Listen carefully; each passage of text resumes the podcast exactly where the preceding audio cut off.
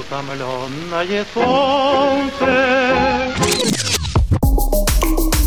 Психфак. Всем привет, это подкаст «Психфак». Мы продолжаем общаться, как всегда, с Юлией Дердо. Юля, привет.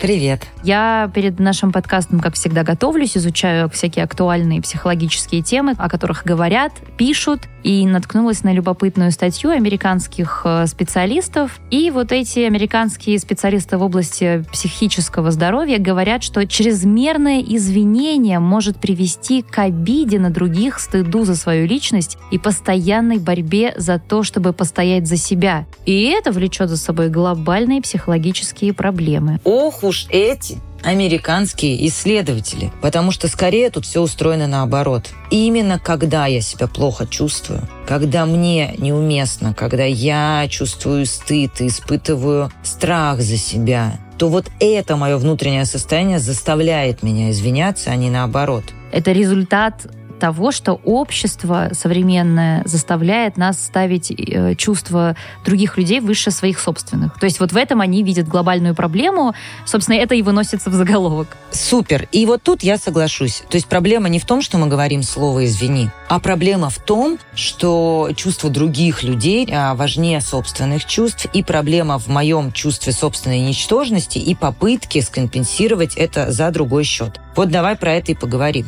Культура извинения, культура сочувствия.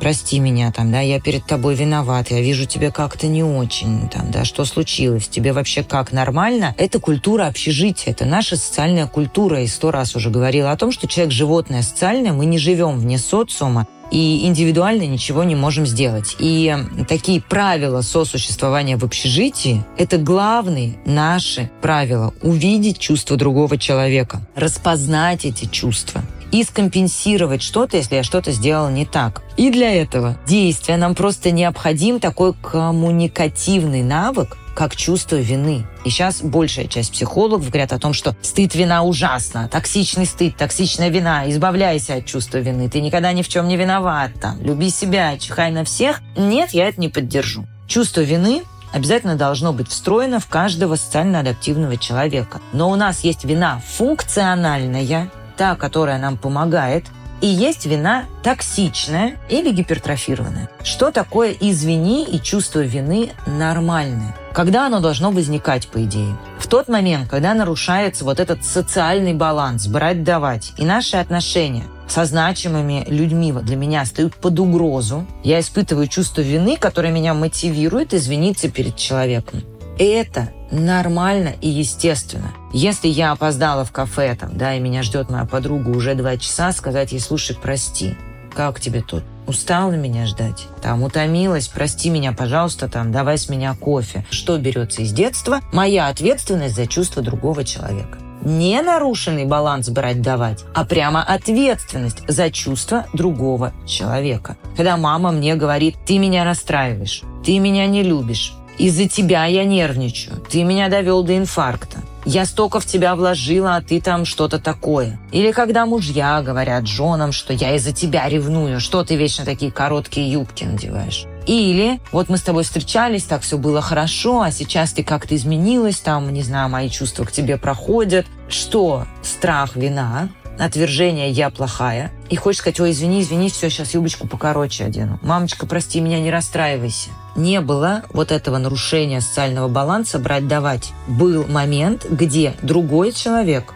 вешает на меня ответственность за свои чувства. И говорит, ты меня расстроил, ты меня испугал, из-за тебя я сорвалась, ты меня подвел заставляя меня испытывать вот эту токсичную вину, почему она в данном случае токсичная, я плохой, я плохо поступила. Человек, который у нас воспитан был в такой среде, пропитан такой средой. А мы, э, выходцы из Советского Союза, он как бы давно был, но, но тем не менее, мы пропитаны часто токсичной виной. Ну, кто вспомнит эту школу? Вы дети, вы меня довели. Ну, come on, ты учительница, ты идешь работать с детьми, понимаешь? Ну, как бы это твоя задача сохранять устойчивость. В итоге огромная часть из нас живет со страхом. Чем больше такого токсичного стыда и таких ситуаций прожил человек, тем больше у него эта потребность извиняться тут я немножко про себя приведу пример. Я не сильно где извиняюсь, но я все время извиняюсь на своих волейбольных тренировках. Вот я занимаюсь волейболом непрофессионально, так, для себя.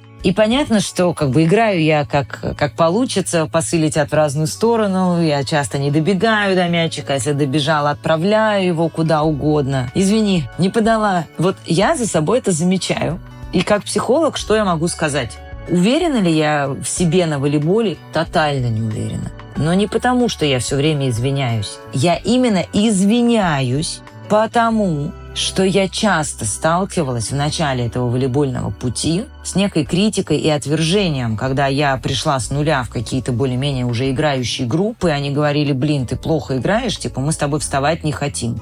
И вот столкнувшись несколько раз, условно говоря, с таким отвержением, мне просто страшно, что я сейчас не туда подам, и человек расстроится. Человек меня отвергнет. И диктуемый этим страхом я начинаю извиняться. Поэтому вот так, чтобы завершить свою мысль, э, немножко перепутаны причины следствия. Вот, ты как раз отличный привела пример с волейболом, потому что именно об этом пишут авторы этой статьи, о том, что наблюдается у многих именно рефлекторное вот это желание извиниться. То есть мы извиняемся еще прежде, чем начинаем это осознавать вообще, за что мы извиняемся, почему. То есть вот эти вот постоянные извини, извини, вот мне тоже недавно супруг выслал не те документы, да, там своим коллегам, и такой, а сейчас я позвоню, скажу, простите меня, пожалуйста. Я говорю, да зачем тебе извиняться? Ну, то есть ты совершил какую-то абсолютно нормальную человеческую оплошность, там что-то у тебя не прикрепилось, что-то не то. Я говорю, ну, просто скажи, «А, коллеги, я сейчас внимательно изучил ваши требования, ваши документы, понял, что прикрепил не те документы, высылаю актуальные данные. Я думаю, зачем мы действительно все время вот это посыпаем голову пеплом, мы извиняемся. И вот психологи некоторые говорят, что вот это бесконечное, рефлекторное, где ни попадя, по поводу, без повода извини,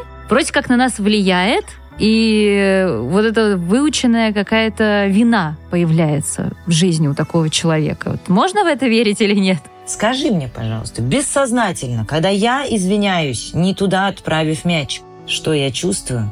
И бессознательно, зачем я извиняюсь. И что чувствует твой муж, в данном случае, отправив не те документы явно по значимому проекту, обнаружив это. Когда мы говорим слово «извини», зачем мы это делаем? То есть как-то пытаемся, наверное, понравиться, что ли, я не знаю. Угу. Сразу как-то расположить к себе. Во-первых, расположить, а что гораздо более важно, успокоиться. Мне страшно, что я не туда закинула мячик, что человек рядом со мной расстроится, психанет, не знаю, обидится, уйдет, наорет на меня. Мне страшно. Твоему мужу, я предполагаю, ну, может быть, не столько страшно, но тревожненько слегка. Мы хотим успокоиться таким образом об другого человека. Угу. Это же классика измен. Когда человек изменил, нарушил вот тот самый социальный обмен, и ему тошно, он чувствует себя плохим, он чувствует себя предателем, ему страшно, что это что-то раскроется. И не выдерживая просто собственных чувств, ему надо успокоиться как-то, он идет, блин, к партнеру и говорит, слушай, я хочу быть с тобой честен. Это нечестность. Это переваливание с больной головы на здоровую. Я не выдерживаю тяжести собственного проступка давай-ка ты сейчас меня прости, утешь, что это там, ладно, все в порядке, ты не такой уж плохой, или давай-ка ты меня накажи. Это не выдерживание чувств. Поэтому, что я хочу сказать, что люди, которые все время извиняются, страшно бесят других людей. Отлично. Потому что если передо мной все время извиняются, мне нужно его теперь успокаивать. То есть эти американские психологи должны были написать статью про тех, э, перед которыми все время извиняются, не про тех, кто все время извиняется. Вот кого надо было поддержать. Ну, психологам виднее, про что писать статью, но как бы мне тут хочется сказать, что постоянные извинения – это проблема. Я считаю, что у них нарушена причинно-следственная связь, что мы чувствуем себя плохо не когда извиняемся, а мы много извиняемся, когда чувствуем себя плохо. Угу. Ну, просто вот этот цикл, он так и запускается. Понимаешь, если я все время извиняюсь, со мной трудно вести дела, меня начинают игнорировать, я начинаю еще больше обижаться и пугаться, что меня отвергнут, и стараюсь еще больше извиняться и показать, какой я хороший и безопасность, чем людей бешу еще больше и еще больше убеждаюсь, что со мной что-то не так. Ну и плюс ко всему это же обесценивает э, достаточно значимое слово в жизни каждого человека, да, то есть если ты все время говоришь, сейчас вот в основном в письмах или в мессенджерах пишут «сори», «сори», «сори». Вот есть люди, которые практически каждую коммуникацию начинают или заканчивают с этого слова. И просто идет обесценивание вот некого извинения достаточно ну, важной да, опции в общении э, любого человека. И вот, кстати, тоже давай прокомментируем. В этой же статье психологи советуют использовать следующие фразы вместо слова «извините». Я тебе зачитаю. Спасибо, что поделились своей точкой зрения. Я обязательно внесу эти изменения в следующий раз. Я слышу тебя я вижу тебя, хотела сказать, как из этого, из аватара. Я слышу тебя, вот мои мысли. Спасибо за понимание моего решения, хотя мы и не сходимся во взглядах. Спасибо, что ждали меня. Спасибо, что добавили это. Но вот моя точка зрения. Кошмар! Хочется рвать на себе волосы. Просто... Почему? Ох, ох, ох, ох. Ну тебе как? Ну, я вот задумалась, кстати. Просто с точки зрения человеческой адекватности. Это ужасно. Да? Я... Ужасно? Это ужасно, да. Я просто уже проходила, я, знаешь, как это, вот где собака порылась, или я эту собаку съела еще на комплиментах э, ведических или около ведических лет 10 назад. Знаешь, такая была вот культура речи, когда вот женщине нужно было правильно принимать комплименты. Миллион каких-то простых, хороших человеческих способов. Вот из того, что ты сейчас перечислила, пять пунктов, я тоже их видела в статье, я вижу только один, а, там, спасибо, что вы это сказали, или там, да, спасибо, что меня подождали. Нормальная такая вот, это здоровая вина. Да. Почему? Вот что это? Вина вот здесь демонизируется, и придумываются какие-то специальные сложные конструкции, лишь бы ее избегать. Но я не понимаю, почему не сказать «прости». Mm. Я, давай так, я психолог, который говорит «прости». Для меня «прости» — это про признание чувств другого человека. Для меня слово «прости» о том, что твои чувства мне важны. Я в жизни это использую, я в терапии это использую. Для меня это какой-то очень важный навык вот такой здоровой коммуникации. Мы берем только часть с токсичной виной, где я за счет извинения, как я уже сказала, навешиваю свои чувства на другого человека, чтобы он меня теперь успокаивал. Грань проста. Мы испытываем страх за себя или за другого. Вот и все. Ну вот э, видите, друзья, как все непросто со всеми этими популярными психологами, статьями в уважаемых изданиях, вот этими всеми советами, подборками, да, мы взяли исследования достаточно сейчас популярные, да, которые тиражируются, и внутри этого исследования обнаружили несколько нарушений причинно-следственной связи, э, которая могла бы вам, кстати, навредить, если бы вы взяли на вооружение, не разобравшись э, вот эти советы. Поэтому мы вам с Юлей рекомендуем, во-первых, подписываться на наш подкаст и внимательно его слушать, не пропуская эпизоды. И, конечно же, если у вас возникла такая потребность э, какие-то ваши жизненные трудности разбирать, то обращаться к профессиональным психологам, например, к нашим партнерам, друзьям из сервиса по подбору психолога онлайн Easy Life. Э, ссылки полезные вы найдете в описании этого выпуска. Юля, спасибо тебе большое. Спасибо, это было прекрасно и интересно. Этот подкаст создан студией «Эфир». Если вы хотите стать партнером наших проектов или создать свой собственный, жмите на описание выпуска и найдете подробную информацию.